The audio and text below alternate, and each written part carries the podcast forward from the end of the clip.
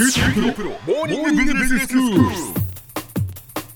日の講師は九州大学ビジネススクールで世界の経営環境の変化について研究なさっている村藤勲先生ですよろしくお願いしますよろしくお願いします。先生今日はどういうお話ですか？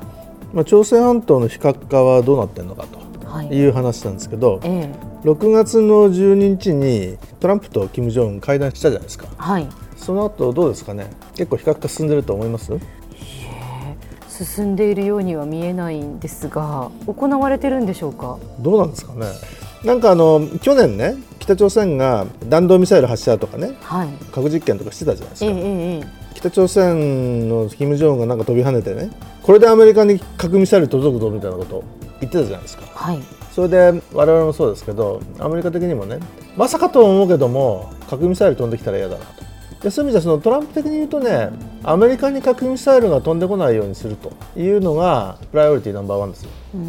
ビフォーアフターで言うとねビフォーはなんかその軍備オプションも考えてる気配だったのがね、ここのところなんか軍備オプション考えてるようには見えないという違いはありますよね。はいはいそれでなんか帰ってきたらトランプの支持率上がってると。じゃあアメリカ的にはシンガポールでの会談の前と後とではやっぱり違うってことですねあの時何を一体合意したのかと。はいいうことをちょっと思い返してみたいと思うんですけどね、ええ北朝鮮的に言うと、まあ、韓国と北朝鮮と2つのその体制が維持されると。体制を保障してほしいと。アメリカと韓国の軍事演習。毎年やられるたびになんかちょっと危険を感じると、いうことであれやめてほしいと。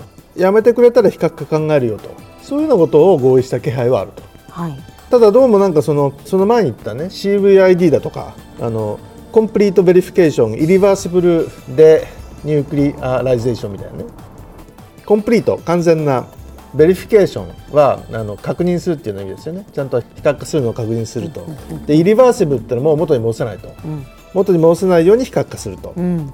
まあ D はいろんな解釈があるんですけど、まあ D ニュークリアライゼーションにしておきましょう。か今回はね。ディ dismantlement みたいなね。そういう意味もあるんですけどねで6月の後に7月にあのポンペオ国務長官とね、はい。キム・ヨンチョル副委員長ってのが会談したわけですよ。ええ。それでアメリカ以外の国はなんかあれしたのみたいなねブツブツ言ったもんでポンペオ国務長官として、まあ、CVID のあのちゃんと非核化してよと言ったわけなんだけどなんかそのキム・ヨンチョルはアメリカはなんかあの強盗みたいなもんだと。何も起こさずになんか全部全部やらせようとするみたいなこと言ってたでしょ、でキム・ヨンチョルはなんかどうもその朝鮮戦争の終結だとかね制裁解除の話をしてたと。はい。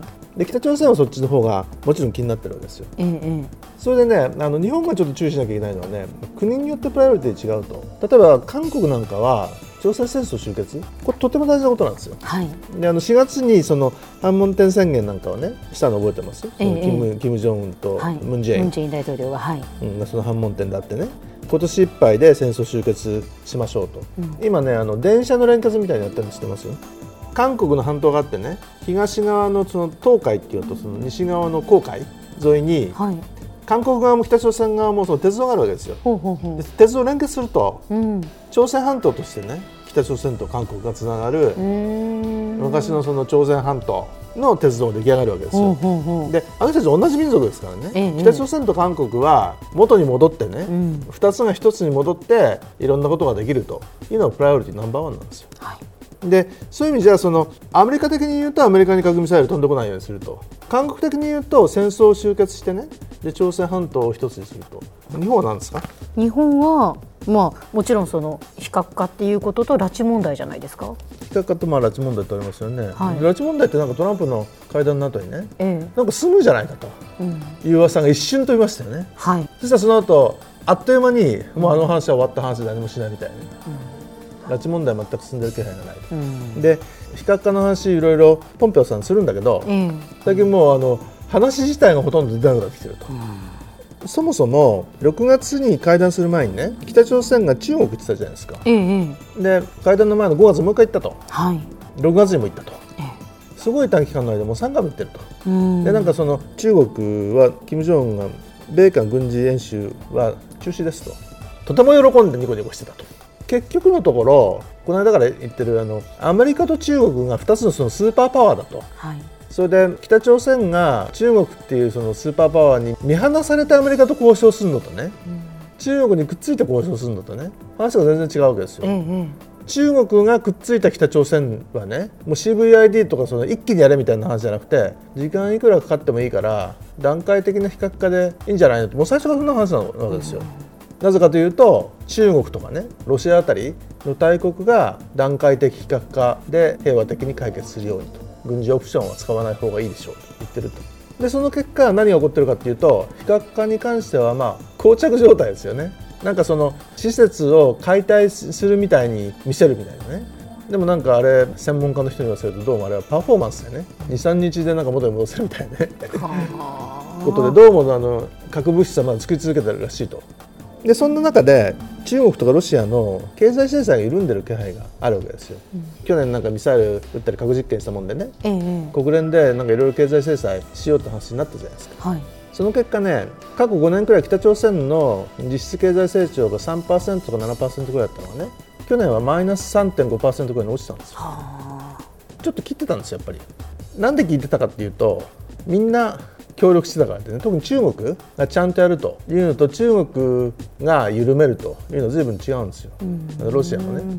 そ瀬戸りって知ってます、はいはい、海の上でね、はい、石油製品を中国とかロシアが船で持ってってね。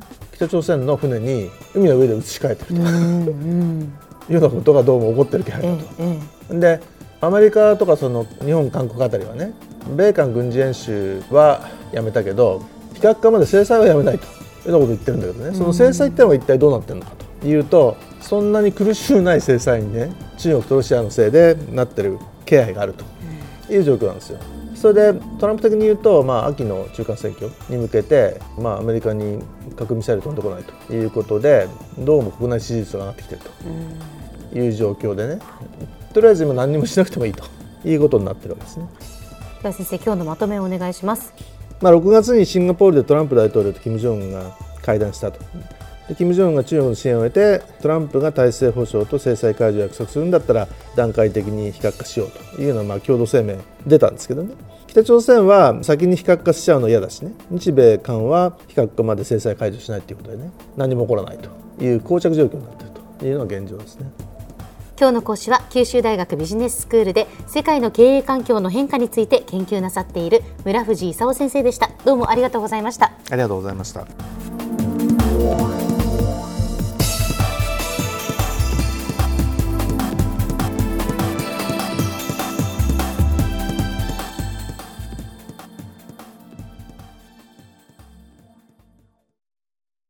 QT プロは通信ネットワーク、セキュリティ、クラウドなど QT ネットがお届けする ICT サービスです。九州中に展開した光ファイバー網を基盤に一番身近なビジネスパートナーとして九州の企業自治体の皆様をサポートします。詳しくは QT プロで検索を。